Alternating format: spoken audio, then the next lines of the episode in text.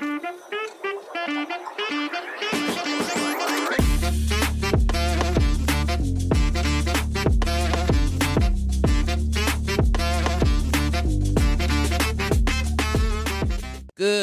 afternoon, good evening, good morning, ladies and gentlemen. It is your boy C I Z Y, aka C O L I S. And yes, I spell my name out. Also, it shouldn't technically be AKA because I am Collis, so I'm not also known as Collis, but that doesn't really matter. You already know where we at today, ladies and gentlemen. Leo Moreno Jr. Boxing Club. If you ain't got hands, you know where you need to be. Your grandson, he got beat up, came home, said, Granddaddy, I just don't got hands like that. Leo Moreno Jr. Boxing Club. You was at Aldi's yesterday, and she took the the last piece of ground beef that you wanted. You tried to yank it back, and she hit you with that ding ding ding ding. You didn't know what to do back. Leo Moreno Jr. Boxing Club. And if you just want to get some good workouts in, and uh, you know, learn a little bit of self defense, learn a little bit about how to exercise in a fun way, Leo Moreno Jr. Boxing Club, Overland Park, Kansas. This is the Voices of Value podcast where we bring fire guests onto the show to talk about all things business, creative, um, entrepreneurship, and just dope shit. And speaking of dope guests, Angel, go ahead and introduce yourself to the people. What's going on, everybody? I'm Angel McGee, yours truly, Kansas City native, here chopping it up with my boy Collis. Yes, yes, yes, yes. You know, I was I was wondering, has anybody ever tried to? And I feel like people only try it if you like black, brown, different, different, different, different, just anything besides Caucasian. Shout out to my Caucasian brothers and sisters. But has anyone tried to like throw a flare to your name? Like, is it? Is, is, is it Angel? Like, is it Angeli Angel? Like, you know, and try to get extra with it ever? Um, not too extra. I think more so is um. So is that your real name, you know, and Ooh. which my real name is Angelia. Oh, but because of you know people's um commitment to not being able to you know pronounce your name mm-hmm. i adapted angel mm. along the way when i was really young um, to keep it up and it's just been easier you know in a professional sense that part or I, I, think more so it's when people just your name is right in the email mm-hmm. and they either misspell it they respond with the misspelled mm-hmm. that pisses me off. or off. give you a whole new name so yeah. the amount of times i've been april and ashley and angels right there yeah I'm not gonna lie. That is that is one of my largest pet peeves on earth. If my name, if I literally sign off yes. and the and the signature, so sign off and signature mm-hmm. and email yeah. have my name in it. Collis Stutzer at gmail.com. Yes, email me if you want to come on a podcast. Probably going to say no. um, anyways, so so signature and the name. I'm like, uh, looking forward to hearing back from you. Best Collis. And then they're like, hello, Colin. Hello, Carlos. I'm like, oh my God, y'all are just straight yeah. disrespectful. But it can be maybe the start of this conversation. What do you think is one thing in your, you know, professional career that you have learned to be something that really helps you develop strong relationships with people? And let me let me double down on that so you understand my question a little bit more clear responding to somebody the first time you meet them by saying their first name. Like if we just met and then I go across the room and I start chopping up with other people at an event and I come back and I'm like, hey, Angel, can I speak with you for a second? People feel special. They're like, wow, this person remembers my name. We don't really know each other like that. So, like little things like that where you've noticed that it's helped you build strong relationships in the industry you're in. So just anything that comes to the top of your head as like a key pillar or practice or or characteristic you try to practice in your daily life as a professional that helps you build strong relationships? Man, I think um, the introduction part of it is super integral. So, for instance, for me, um, I try to I meet a lot of people, um, and a lot of I don't want to say random people, but a lot of one offs. Like I'm not probably going to see them day to day, and so I always feel some type of way when we come back and cross paths and I'm like, I know your face, but I can't remember your name. So what I've generally done is meeting them on the first time, as much as I'm in a room with a person, I'll repeat your name. Mm. You know, just to keep that that all right, bet I got the the visual yeah. um, image in my mind. Um, and then on top of that, really just pouring into the relationship itself. Um, I think I've loved the fact of of people that consistently reach out or just keep in touch and stay. I think that just really builds relationships. I've also really begin to kind of compartmentalize certain relationships. So I got different buckets of your professional, your personal, your mix of professional mm-hmm, with mm-hmm. personal.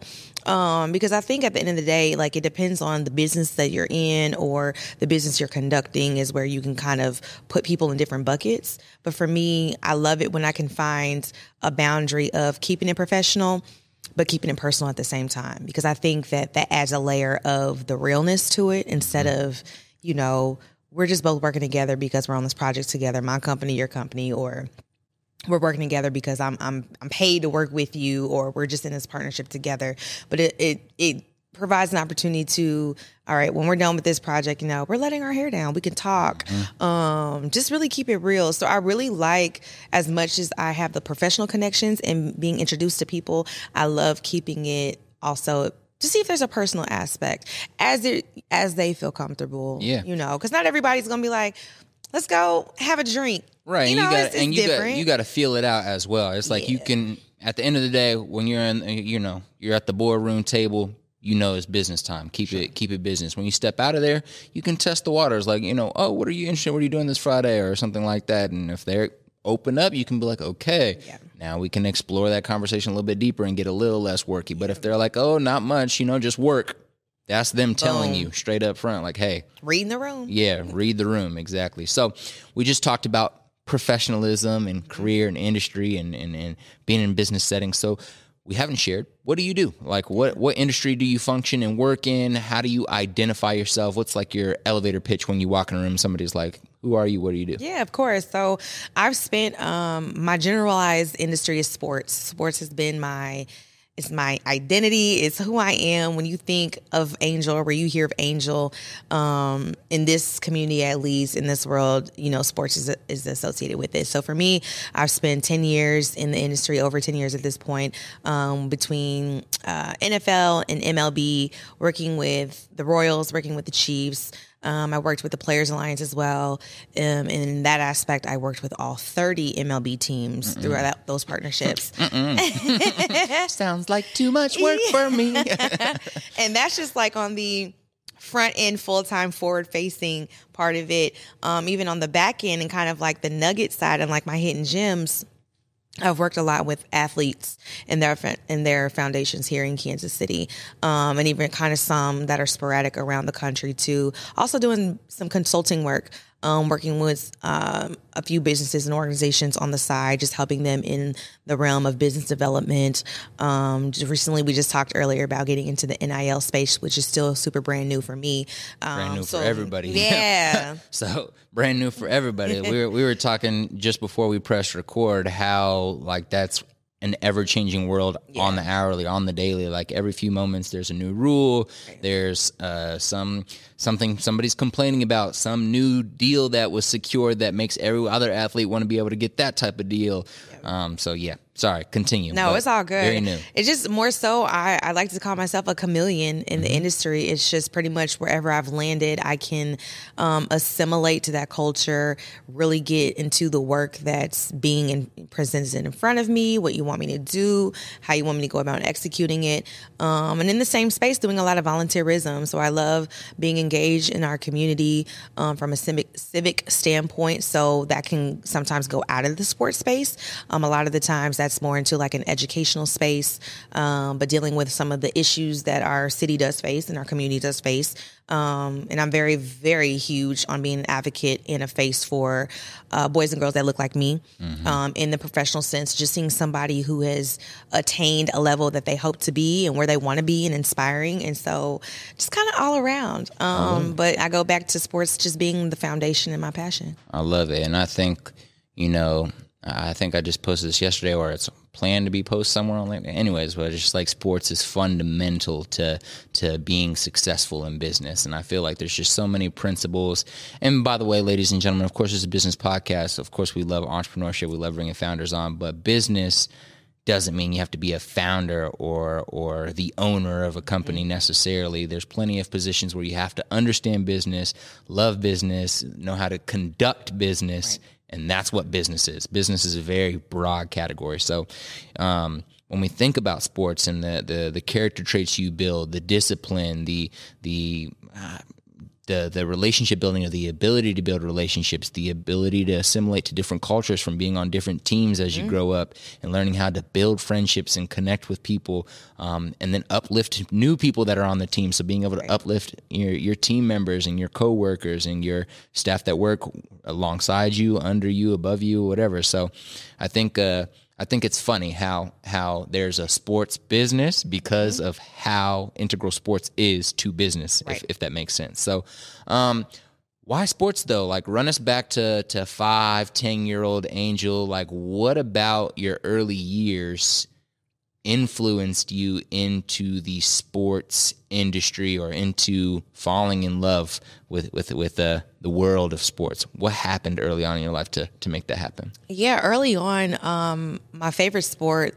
I, just throughout my whole life has always been basketball, but that's over. I mean, I've been in different worlds since then, but my earliest kind of memory um, is watching the Chicago Bulls um, with my dad and my grandmother, who that was her favorite team, but Michael Jordan was my dad's favorite athlete in the basketball world, and it just piqued interest. Um, so I remember going back and then wanting to play basketball.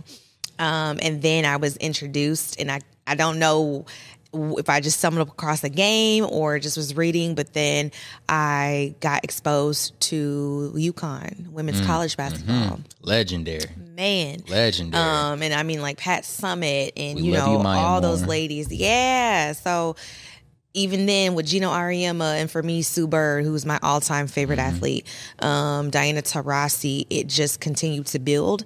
And of course, at some point in time between sixth and seventh grade, um, I wanted to be an WNBA player. So I continued to play the sport, but by the time we reached high school, that was just not happening. Um, and, you know, sometimes you just have to accept. sometimes you got to accept what your path is, and, and uh-huh. that wasn't mine. But I still love the sport realm. And so really that got me peeking into what other, you know, careers could be happening in the sport. And throughout that, of course, the number one platform I always tuned into was ESPN, mm-hmm. Sports Center. I would go to sleep watching Sports Center. I would come home from school watching it. Like it was just very uh, abnormal in that sense for a girl like my age that was just coming home and just I would tune into Sports Center. I just wanted to see what the news was for the day, all the above, and that piqued my interest into communications and broadcasting. And so, in turn, just kind of fast forwarding, once I got into high school, I wanted to look at what that those opportunities were. So I got involved in our broadcasting team in high school, um, our newspaper to get some writing skills, and that eventually transformed into college, where I ended up being our sports director for our campus television station. Did some sideline reporting, did some play-by-play reporting, all with the hopes of taking my talents to Bristol, Connecticut to essentially be an ESPN ESPN, mm-hmm, ESPN reporter. Um, but you know, God works in mysterious ways, and and kind of just pivoted my route in coming back to Kansas City and exposed me to the team side of things and professional sports. So that's what originally piqued my interest in the world of sports, and then since then, I've just feels like I've had my my hand and everything. So, what high school did you finish out at? And then I know you went to Truman State, yes, or at least started at Truman State. So, before we jump into college, what high school did you finish out at? Yeah, I graduated from Lee's Summit West High School. And at Lee's Summit West, who was one teacher that stands out as like an integral figure in your? Uh, did you go there for four years? I went there actually for two. Okay, so for those two years, who was an integral? You know, like mentor, an adult mentor, mm-hmm. essentially. Mm-hmm. Like who was somebody? It doesn't have to necessarily be in the sports way. Maybe it was yeah. just somebody who was really kind every day that reminded you kindness is like super important, whatever it might yeah. be. But what's a lesson and a teacher or whatever you want to call it, ministry, somebody who worked in the yeah. goddamn school to get to what I'm trying to say. I think you understand the question. You know, um, I I had a lot of teachers. I think the one that stands out to me the most was um, his name was Mr. Myers, and he was actually he was my biology teacher. He was also my um, advisory teacher as well. So I would start off the day with him, and then um, we would go on to our classes as needed, whatnot. But it wasn't anything about biology because that is not my cup of tea. Um, but it was just more so just how empathetic he was um, and just overall how he treated us as students. Um, I think for me, always keeping in the back of my mind, regardless of the industry that I work in, work in, people will always remember how you made them feel. They may not remember what you said to them, but they will always remember how you made them feel. And he was just one of those teachers that always just felt like he looked after me. Um, he was always proud of me, asked about things I was doing. When I wasn't getting the best grades, sometimes, you know, he made a way for me to bring it up. Um, made a way. That always cracks made me a way, but it was just, you know, overall somebody that you just felt like was in your corner, somebody that was supportive a safe space essentially. Um, so he's one of the teachers that come to mind when I think about that. And then I've had an abundance of coaches as well that similarly played that part of just looking out, you know, and it's, well, you can remember being in high school, you know, we were not doing things we were supposed to be doing. We were very much immature.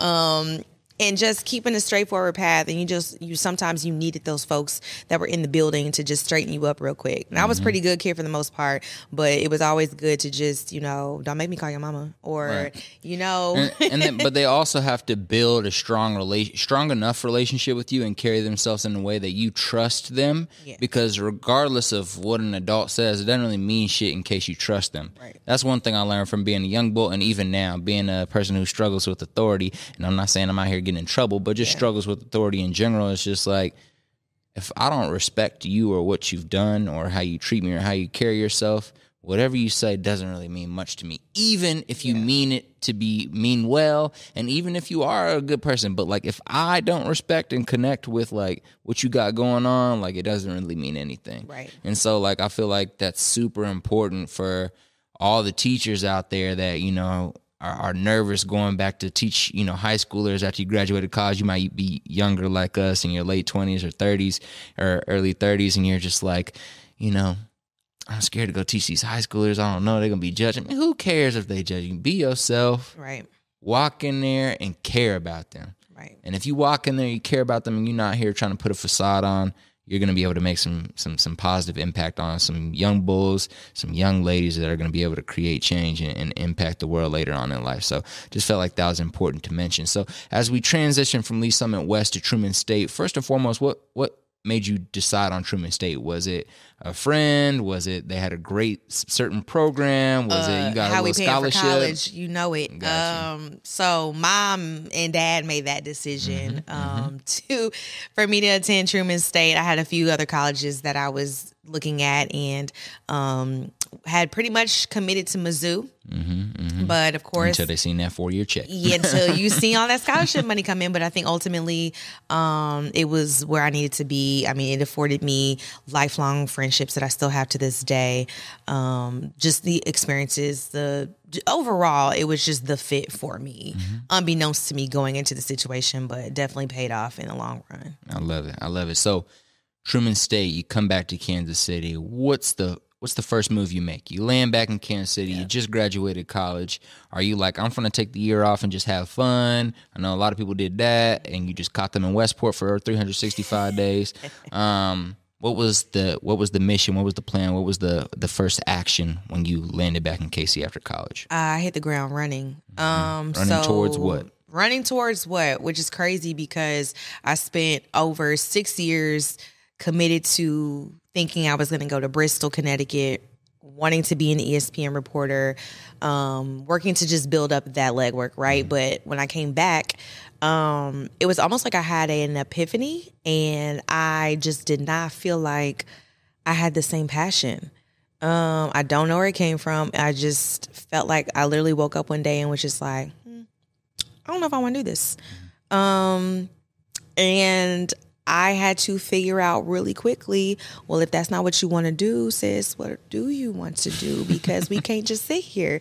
Um, and I knew that, you know, sports really transcended across the spectrum in a lot of different areas.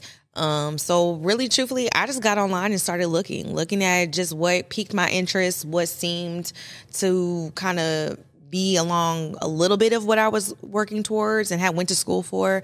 And so that opened up a door for me to go into being the spark the sports marketing um, and management intern with MoKan, Mm-hmm, which is the AAU organization very well. If you don't know If you MoKan, don't know about MoKan, you better. you, be, you better find out, baby. You better find out producing some of the best Man. athletes out of Kansas City, or, or helping produce, should I say? Yes. Helping to produce some of the best athletes out of Kansas City. Anybody you know that's in the league right now from Kansas City probably ran through MoKan. Let's just go ahead and establish that. Yeah. But to dive a little bit deeper into what it is, considering you worked for the organization, could you break down what is, who is MoKan? Yeah, so they've had a little bit of restructure along the years, but back when I was there, um, the organization was really set around giving um, middle school, high school athletes the exposure. So the tournaments, um, the travel ball, as we like to coin that term, and giving and making sure that the talent that is in Kansas and Missouri is being seen locally, nationally, regionally, just like talent from all over the country is being exposed to. So um, it's really been on the the up and up. I've I've I've kind of stayed in touch with them, but back then they were really getting to that level and so they're still very much um, in the mix for a lot of things but for me as an intern it was basketball so i love the sport and i was like well let's just see what it's doing. Um, it was great overall but i realized really quickly that i did not just want to sit behind a desk all day and, and push papers and do just kind of like that general office work. Um, so then i got back into the search of things and my mom was just as committed with me which is so funny because she's a huge part of my life and my support system. Both my parents um, have been but um, got into the search looking through different teams and i stumbled across two positions between the kansas city royals and the kansas city chiefs really had no idea what they really were it seemed interesting to some degree um, applied for both and got both and once i got my foot in the door Man, you got both? i got both At the Wait same a minute time. now. Hey, tell us about your resume. Yeah, uh, tell us about same how you wrote that cover letter. Give us a little game. You know what I'm saying? Should we launch a Should we launch a a, a, a resume development I mean, agency right now on the show? it would look it's all about shooting your shot Well, you shot your shot and you got Right. both positions. Continue. That's impressive. Yes. Yeah. So um, at the time, one was in their community department side, the other was in the, um, they've now called it game entertainment, but it was event product, presentation and production. Um, one was a mascot assistant, believe it or not. So that's actually how I started my career with the Royals. And the other was working with kids um, and with health and wellness in the stadium, bringing them out and giving them tours. That's that. Is that is that does that have any tie in with like Play 60 and that whole thing? So that was actually a program. Um, the Chiefs, I believe, were one of at the time three stadiums that actually had an in internal. What do you want to call it? It was called the Sports Lab. Mm-hmm. So pretty much think of a condensed version of Chuck E. Cheese, but all your activities, all your games, everything is geared towards health, wellness, and nutrition for kids. Okay, okay. So every game had a focus on it, whether it was like brain activity, whether it was like working your muscles, whether it's like talking about um, bones, whether it was talking about um, just general stuff and just like sports medicine, training, how to keep your bodies healthy. Why y'all ain't call me, Chiefs? you know, you know, it's it's the top tier personal trainer in Kansas City. Why y'all ain't hit my phone, huh? Anyways, I just want to put y'all on the spot. That's all. If you watch this, plug yourself, plug yourself. Um, and so I did a lot of that throughout the week um, with groups from like it was a field trip destination. If you th- think about it that way, so we brought in local schools would bring their students. Yes. Okay, cool. So just all clarify. over. I mean, we had students traveling, you know, hours from their schools to come and goddamn. yeah, to be at the Chiefs Stadium. But it was it Well, because like you said, it's deal. one of three Correct. stadiums that were doing that out of what is that, thirty-five teams or 30, 30. 30 teams? So out of that's 30. impressive. Awesome. Yeah, so spent a lot of time doing that, um, and that was just kind of like the repetitive sense each day, day in and out. Sometimes on the weekends, and then with the mascot assistant stuff, you So you took both. I didn't understand that. Yeah, I took okay. both You took positions. Mm-hmm. both positions, and they allowed that. Did you? Was that like well communicated in that situation, or were you hacking the system? No, All it right, was cool. part time on both sides. Okay, sick, sick, So sick. when so when going into it, I wanted to see what the hours look like. So Uh-huh. honestly, truly, what it was is by day. I would be Chiefs by night. I would be Royals to some degree, and then sense. Mm-hmm, sometimes they would offset each other. Um, but I could make our own schedules on both sides. yeah, so all you do is, you know, give me your availability when you can come in and to that degree. So um, on the side of the mascot assistant, that was really easy work. I mean, people don't think about certain aspects of sports or sports teams and talking about mascots and Correct. So break that down real quick. Yeah, know it's what a did- whole different what did, What did that role look like? Because no, yeah, you're right. Nobody's Nobody thinking about, about the mascot assistant. Nobody's really thinking about the mascot In except general. of just like, oh, look, there's the mascot. Take a picture, baby boy. Come here. Yeah, exactly. Yeah. So, um, in this case for Slugger, it was more so making sure when we go to appearances Mm-hmm. or we're going anywhere off site, you know, I'm going in connecting with whoever the liaison is for that specific event or appearance, making sure we have a streamlined understanding of what his responsibilities are, what is our timing, where we what, where can he change, just kind of all the logistics, and then bringing him in literally so that he doesn't have to talk to anybody.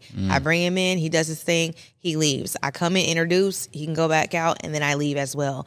Um, and talking through all of that for games at Kauffman Stadium, it was more so of I like to call a little bit of a bodyguard situation because you're walking around with him, but you're helping facilitate. You know, everybody wants to take a picture with the mascot. Mm-hmm. You know, and so from adults to kids. So just making sure you know everything, nothing gets out of control. We of Got to keep it moving. Sorry. Yeah, you know, I'm the one You can't pull his nose. Sorry. Yes, you can't hey, pull his little boy, tail. stop kicking him. yes, yeah. So if you want to be mad at anybody, you can't be mad at him, but you can be mad at me. Um, but. Which is technically really important when you think about the branding of the team's mascot. And really, the mascot is important to the organization. You know what I'm saying? So if you think about like how, like for example, you watch the mascot like punch a little kid, like get, hey, stop touching my tail. What's that gonna look? First and off, we in a new generation where cameras is always going, so that's going Mm-hmm. Viral.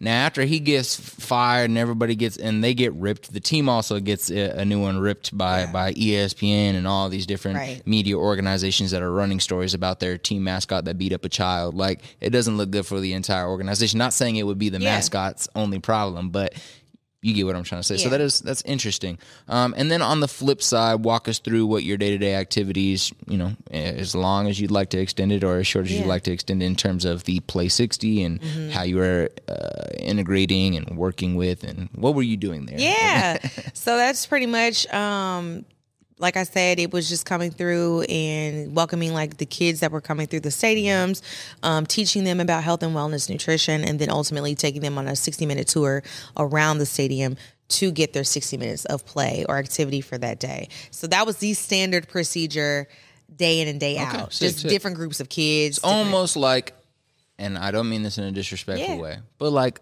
a tour guide Yes. in a way. Essentially, gotcha, you just gotcha. adding some extra bonus features in there Yeah. as far as um, actually facilitating a program Right, right, alongside right. of it. So there's definitely okay. yeah, gotcha. so I know. I mean, I've been at Arrowhead now for over ten seasons. So when I tell you, I know every nook, cranny, shortcut. So so let's let's jump into let's jump into that for a little bit. Like, what is one thing you're allowed to share that most uh, visitors to Arrowhead Stadium don't know? Like this room is in that place, or like uh, they don't know that there's a workout room over here, or they don't Mm. know that there's like. A, a suite on the back end of the. You get what I'm saying? Like, is there anything that most people who visit the Chief Stadium never will see?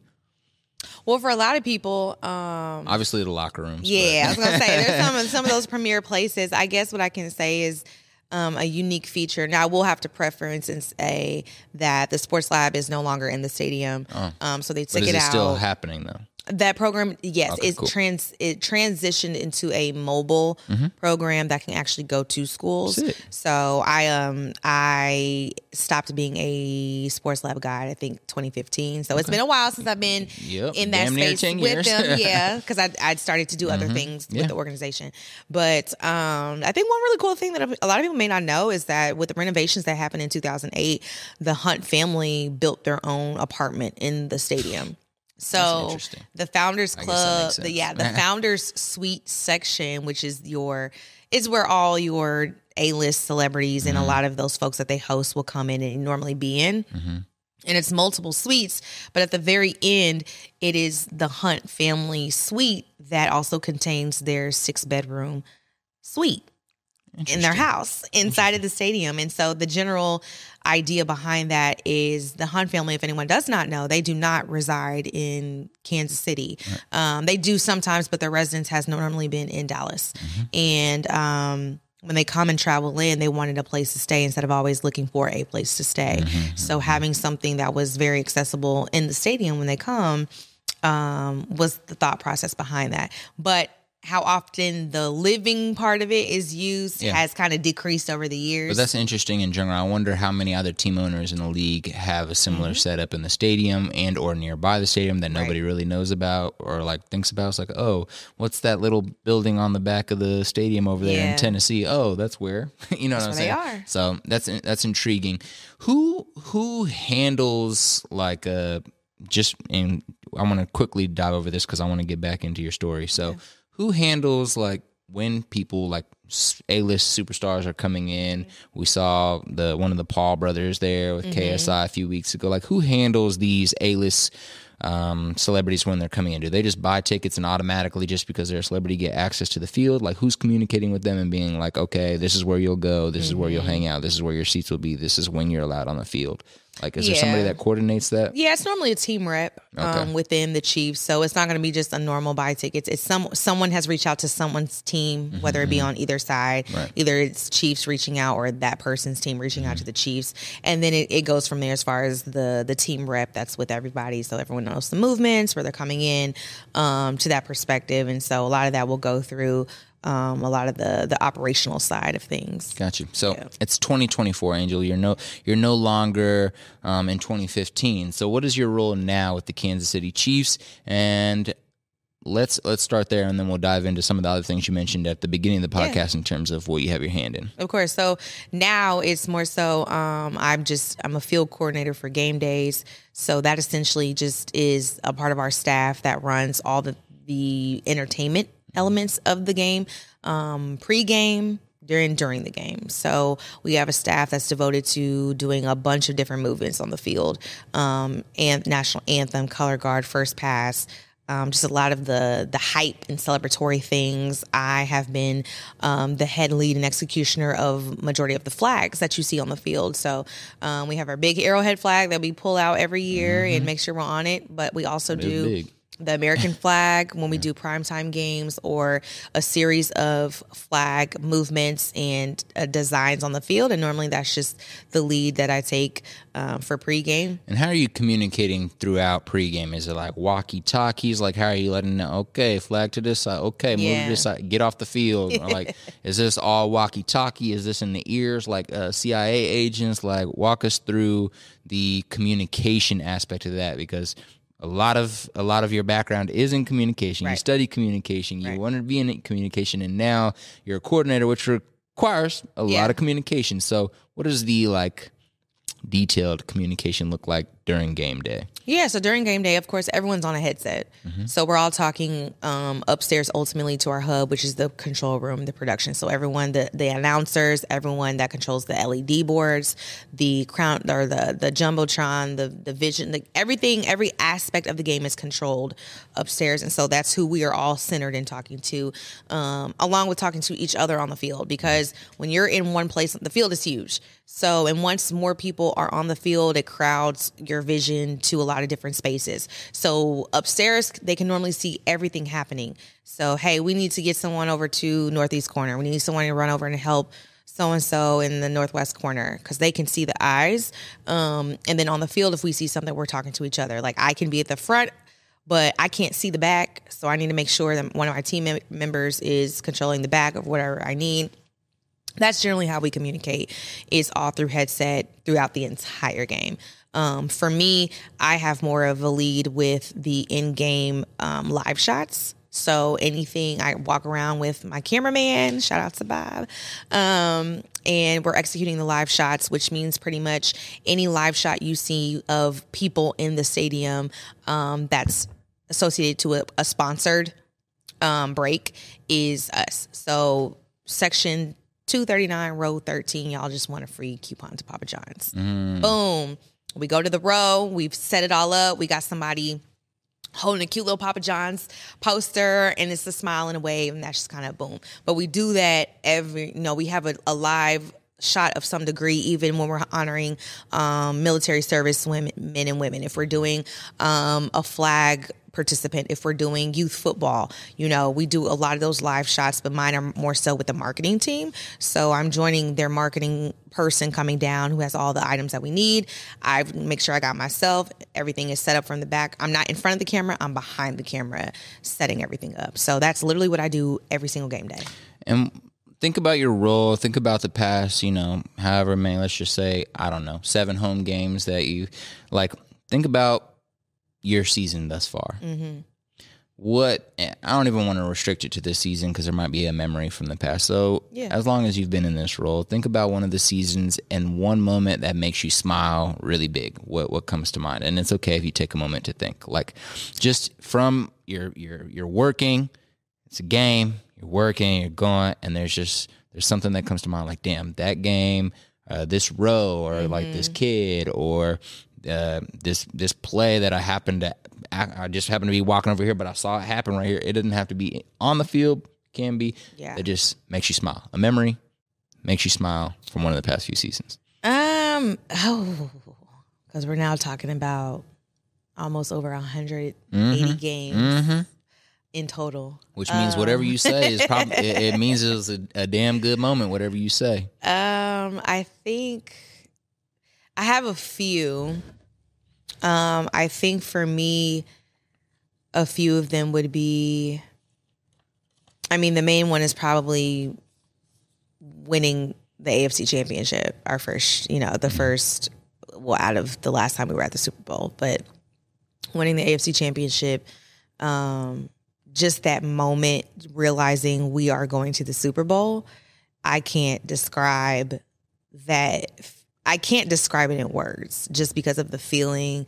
Um, just walk. I mean, literally, everyone's in tears. Where you're looking around the stadium, like the stadium on game days. I have to preface this. On game days, everyone is zipped up tight. Like everything is boom, boom, boom, boom. It's a very, very um, well oiled machine on game day. So a lot of it is everyone's on their P's and Q's. Like you have to assert your position. You got to assert your leadership in certain spaces, you know, making sure security is also on point. Um, so it's a lot of different things that happen on game days that people don't take into effect or just take into consideration after the fact of like, oh, why that may have happened. But in that moment, you literally saw everyone just let their hair down. Like just finally, like we we're all experiencing the same emotion at the same time on the field, and you're looking in the stands, and people are crying and just jumping up and down. It's, it was a crazy feeling overall to have experienced that. Um, a more personal one for me, I think it's just the way that I'm I'm just really grateful and blessed to be in a position where I give an experience. Um, I should preface and also say that with the flag and the, some of the movements on the field, those are also include season ticket members. So season ticket members can cash in their Kingdom Rewards points and do really cool things. And one of those are being able to be a part of the flag ceremonies on the field. So for some of them, that is probably the first and last time they will ever be on the field um, in any capacity. So around players. Because you damn sure ain't going to the league, buddy. Yeah. Sorry. Anyway, No, you're sorry, good. I don't wanna But expectations, yeah, reality. But like you, know? just, you know, it, they're they're right on the same field. They're maybe looking across, and like Patrick Mahomes is right there. You know what I'm saying? So, and then depending on who we're playing, you know, it could be another superstar player Mm-hmm. that's right there on the sideline next to them. So, I always try to to work in a way. Things get stressful at times, Of course. but I always try to really remember each group. I do this every home game. So it's repetitive for me and I'm comfortable and I'm used to it. And sometimes I really make sure to take a step back and allow this to be a dope experience for those who are in my group, who are with me and working with me.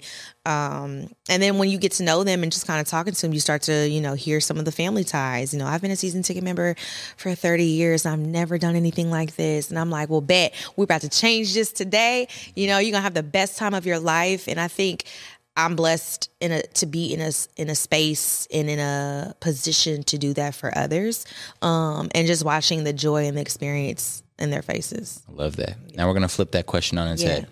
I'm not going to ask you for a specific moment, Mm-hmm. but I'm going to say it is a very well oiled machine. It's one of the largest productions that goes on on TV, Right. especially how well we've been playing the past few years. It makes it an even larger production. So there's a lot of things moving, a lot of pivotal, you know, uh, roles to be played.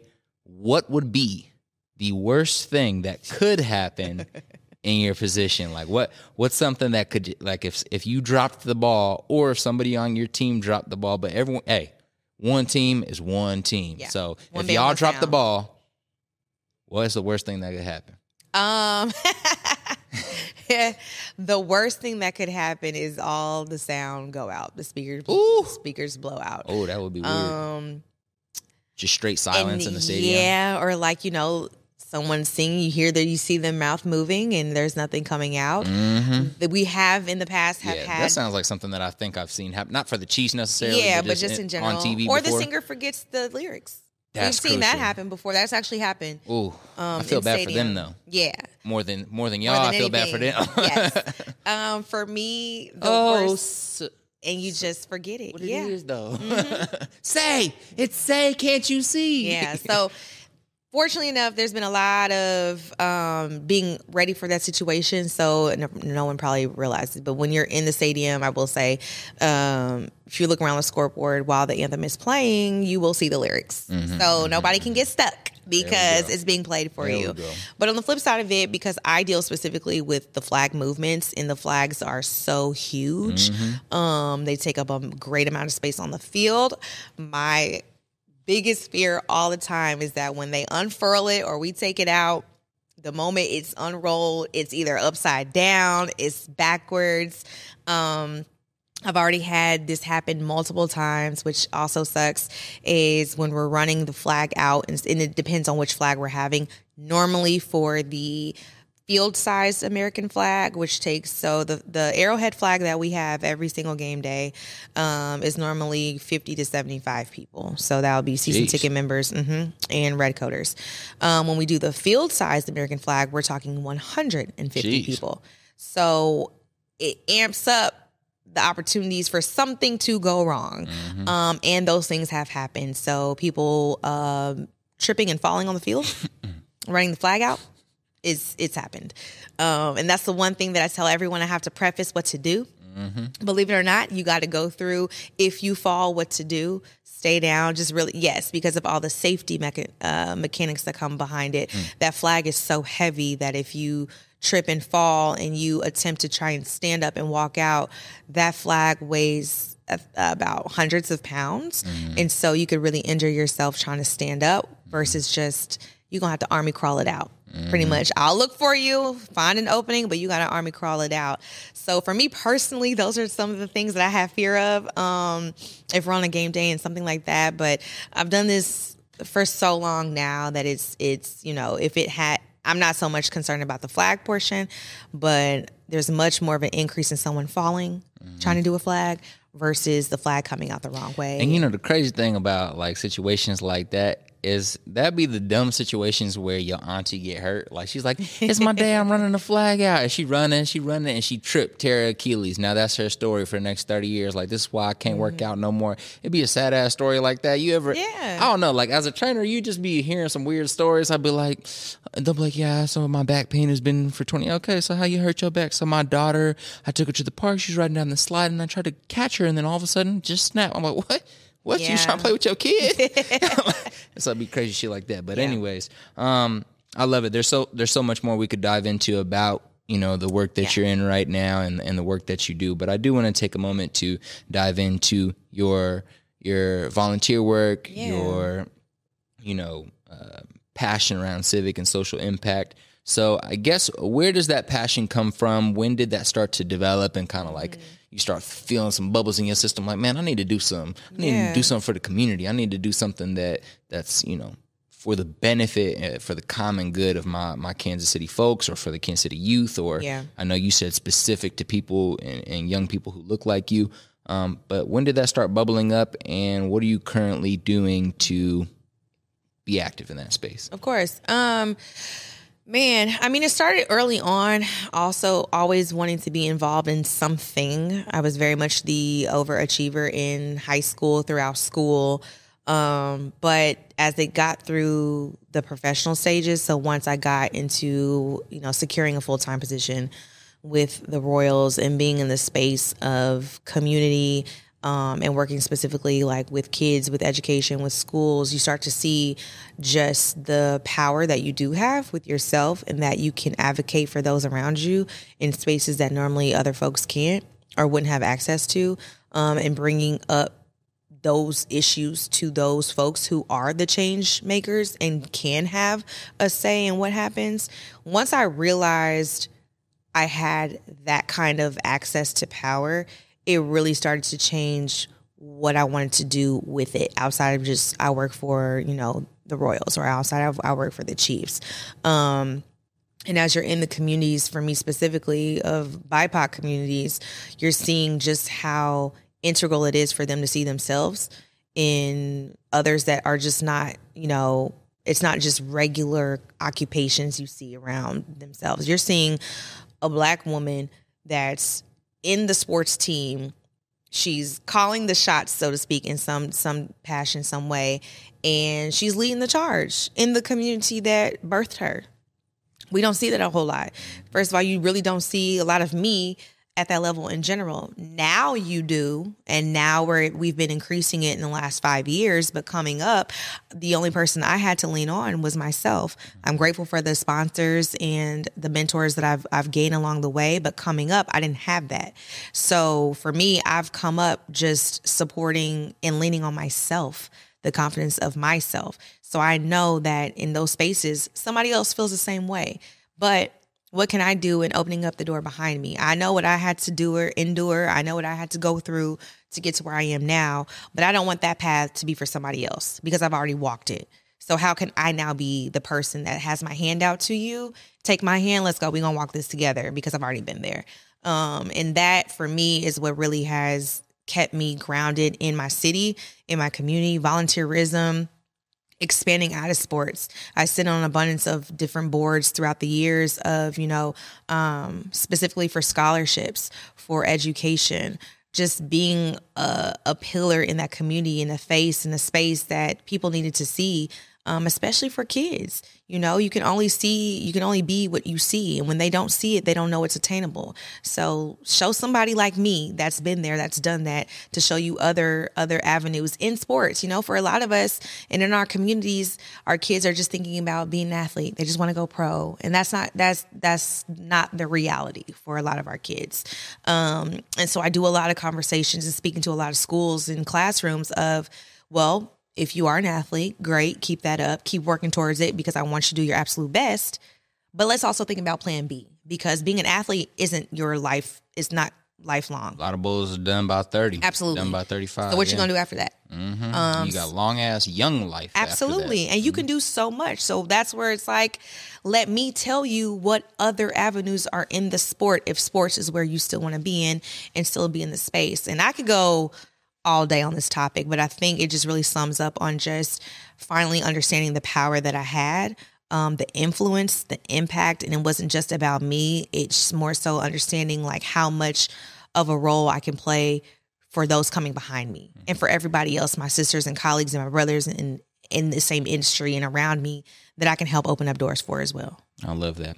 What are some some foundations here in Kansas City?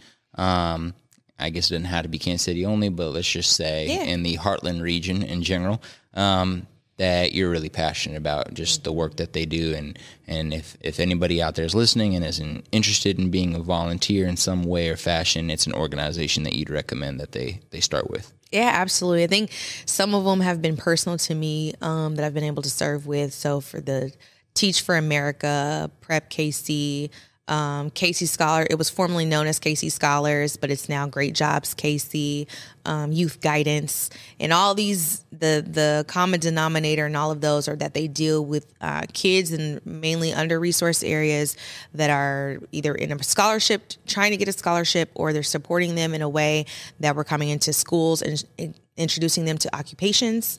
Um, we're supporting teachers in under underserved communities and also giving them the support that they need, and also uh, mentorship. So a lot of it is it's in an education setting pillar to some degree, and they may have different focuses, but ultimately they come back. I just think education is so integral um, in these spaces, and for kids that you know may not live in an area where the district is as great as the one that they're living in, it doesn't mean that they're they can't have those same opportunities or they can't be exposed to the careers that are around them. And Absolutely. so I'm super super passionate about that. I love it. Yeah, an easy one for sure for for people to tap into, especially if you're in a in a career that you don't see a lot of people that look like you in is definitely Preps KC. I, have I've, yeah. I've interacted with them once or twice just in the lane of personal training and talking mm-hmm. to some elementary and middle school students about personal training. Um, although it was only on Zoom, I would have loved to be able to go in in person. Yes. I think uh, I think that's a, a, great way for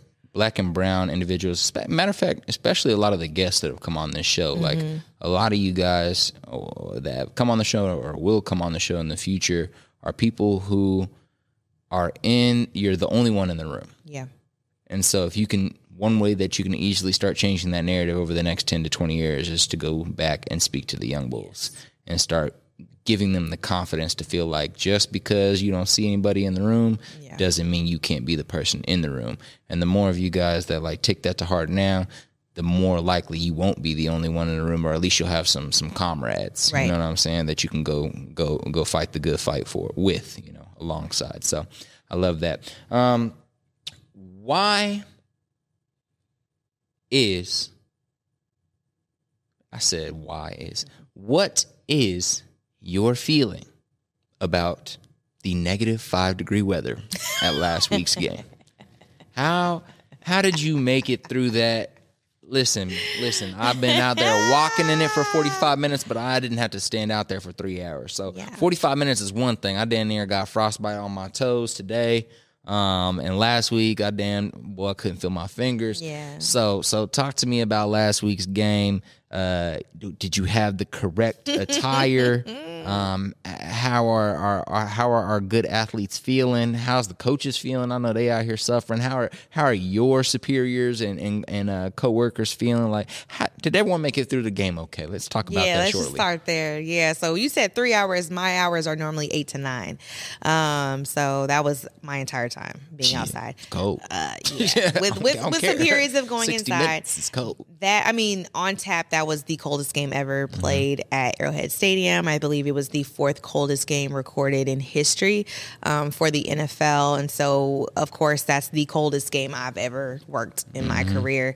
Um, I think we tried to prepare the best that we possibly could, um, which is. What that look like for you? Would you run us through? all right, you at the crib. Y'all needed me to make a reel. You at the crib. We need the, what is it called? The, the Get Ready With Me? Yes. Let's do the Get Ready With Me live on Voices of Value podcast. what did that day look like? Run us through the GRWM before you went to the stadium. It started off with waking up and just being like, how many layers can I put on without falling over.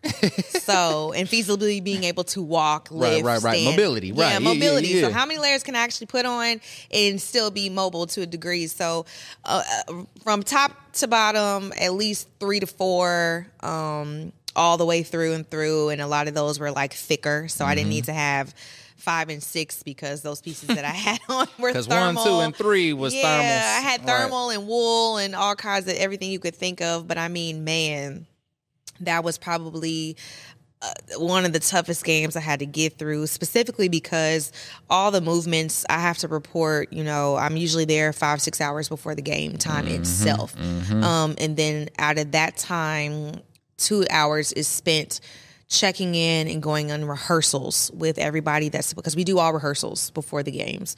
I um, only noticed because I watched on the Tennessee Titans YouTube channel. Mm-hmm. No, it wasn't. It was Tampa Bay Buccaneers, and they uh, they were going through basically your same position. They, yes. they were like following somebody in the exact same position as you, and they were like going through how they do the. You know, they I guess in Tampa Bay they got a big ass boat or whatever, mm-hmm. and like yeah, the ship, the ship, mm-hmm. and they were mm-hmm. going through the coordination. They were trying, you know, doing run throughs six hours, seven hours before yeah. continuing. Yeah, it's a lot that goes into preparation that people don't think about when, mm-hmm. instead of just flags coming onto the field and pyro shooting fire. It's it's so much that we have to go through. Um, so going through and making sure, you know, normally I'm I'm pretty mobile. I'm um got a loud voice. So I'm talking to a lot of people giving directions, but it being so cold, I mean, your attention span is shortened. So I'm trying to shorten all of our conversations up as much as I possibly can to honestly get everybody in and out because it was just inhumanely cold. Mm-hmm. Like, you know, a lot of people had to go to the hospital afterwards because of hypothermia and other things. And so I'm I'm thinking safety, but also we got a job to do. So what's the best way we're gonna get through all of this? So ultimately it was fine. Um it was just shortened conversations. Just you guys listen. I mean i had to be more blunt and more stern than i normally am but i always preface all my conversations. And when i'm introducing and talking to new people i say hey y'all you know going everything everything i'm gonna do today i'm gonna say it with a smile on my face. So regardless of how it sounds i got a smile on my face. Um, and it usually lightens the mood because it gets crazy down there. You know you've got a lot of timing to deal with. You've got nfl personnel. You've got i mean everyone under sun media reporters photographers videographers. You're trying to share a space with so many people. And it's really easy to just get you know to start fangirling, fanboying, um, and just get starstruck overall for a lot of things. And so, you know, I got people that I'm just like, hey, look at me, look at me, mm-hmm. you know, focus because you just realized Patrick Mahomes ran out of the tunnel mm-hmm. and I didn't lost everyone's focus. Mm-hmm. So I got to bring them back. Um, I say that more jokingly, if anything, but that day was just like, I don't, I'm still thawing out. At the end of the day, still thawing out. uh, that's crazy, but that's facts. That's facts. Yeah. Nah, yeah, that was a that was a wild one. We appreciate your service to our local Kansas City Chiefs. You know, everyone here in Kansas City. I think we can. Uh, at least all the listeners, we can say we we, we love our Chiefs and we sure. we understand, or at least they understand now that there's a whole entire team and organization behind everything they see on TV which makes the game enjoyable. I mean, at the end of the day, people forget how important all that is to getting the players hyped up before the game as well, which can yeah. contributes to their performance. If that's all botched and thing is shot to shit to failure, they're going to be in their fucked up mood too. So, yeah, you know, we, we, we appreciate you and um, I appreciate the hard work you put in the past ten years to get where you're at today. Uh, you're still young as hell. Can't can't wait to see where you're at in the next ten years. Um, I know we didn't get to dive into it, but like you said, you're dabbling in the consulting space in sports, dabbling in NIL.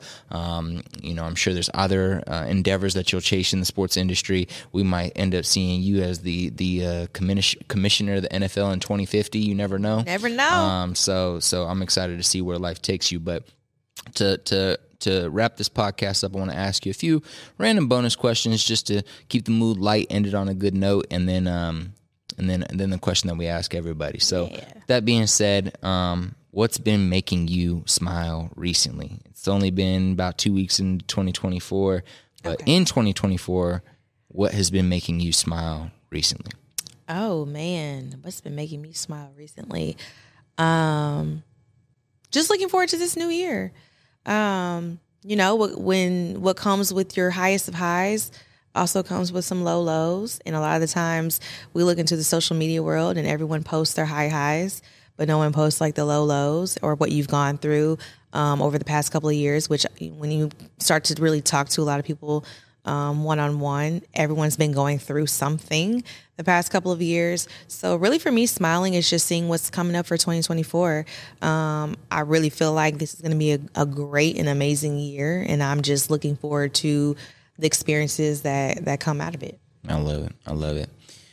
What is one business that if tomorrow you were told by the Kansas City Chiefs, "Hey, we we we we want to invest some of our capital um, from the team in in a business. And we want you to lead and run this business and operate it. I know a little crazy a little out there. What would that business be like? What would you want it to be? And they're like hey we're going to invest and let's keep it in the sports industry so it doesn't have to be too confusing. Okay. Um, so you know we want to go buy an nil agency or we want to okay. go um, we want to invest in a local midwest like uh, semi-pro football league and okay. or whatever it might be. Yeah. Like, what is a space or a business you would be interested in operating if it was in the sports industry and you were told to go run it?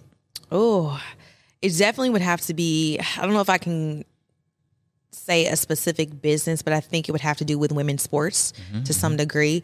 Um, as we all have seen, or if you pay attention to women's sports in general and just the sports world, Growing rapidly. it's crazy how much it's grown in just the last two Thank you. Angel Reese. Thank you, Caitlin Clark. Thank you, thank you, uh, KC Current. Um, Absolutely. So definitely a big three thank yous to them, but also a major thank you to the people who even brought some attention to those spaces. So shout out Maya Moore, shout out Mia Hamm, shout out. I ain't gonna lie, I forgot her name, but amazing soccer player, played for USA, short hair, speaks up for Megan for- Rapinoe. Megan Rapinoe. Absolutely. Uh, shout out to to Sue Bird. Shout out to some of the legends that came through in order to make this even possible. Absolutely. You know what I'm saying? Build that foundation for people to pay attention. And then this second wave of, of amazing Yep, women athletes and organizations really, you know, dominating the space. So, you know, maybe you'll be the commissioner of the NWSL. Who knows? Maybe so. I don't know. I don't know. I see big things down there. I see big things coming. I receive it. And, and and and we're excited we had you on the show today. Final question of the day is: It's your last day on Earth. You've lived 120 years old, and you, you're sitting there, and you got like 50 grandchildren sitting at your feet, and they they all look up at you and they ask in unison, which is kind of scary, but they all ask at the same time. Great great great grandma, what's one piece of advice on how to live a good life? What are you going to tell them? Ooh. Um how to live a good life. Always lead with empathy. You never know what the person next to you is going through. So don't assume because of how they treat you, that's who they are. Um, and you live every day like there is no tomorrow because you don't get a day back. Mm-hmm. So. I have a bunch of different sayings, but we just don't keep it at that. I love it. I love it. Ladies and gentlemen, Angel, where can they follow you? How can they support you? And then we're to wrap it up. Absolutely. So I'm on all the platforms, Twitter and Instagram. She is a McGee, M C G E E. Um, I'm also on LinkedIn, Angel McGee, and Facebook, Angel McGee. So I'm not too hard to find. Um, but if anything, support women's sports. We need you. Any any way that you can support your local team, support your women's teams, support us in general. That part. And y'all already know who it is. Collis Stutzer, aka C I double Z Y, live action Kansas City, Missouri. Make sure you tap in with me at Coach Stutzer. I'm here to protect and promote public health. Salute.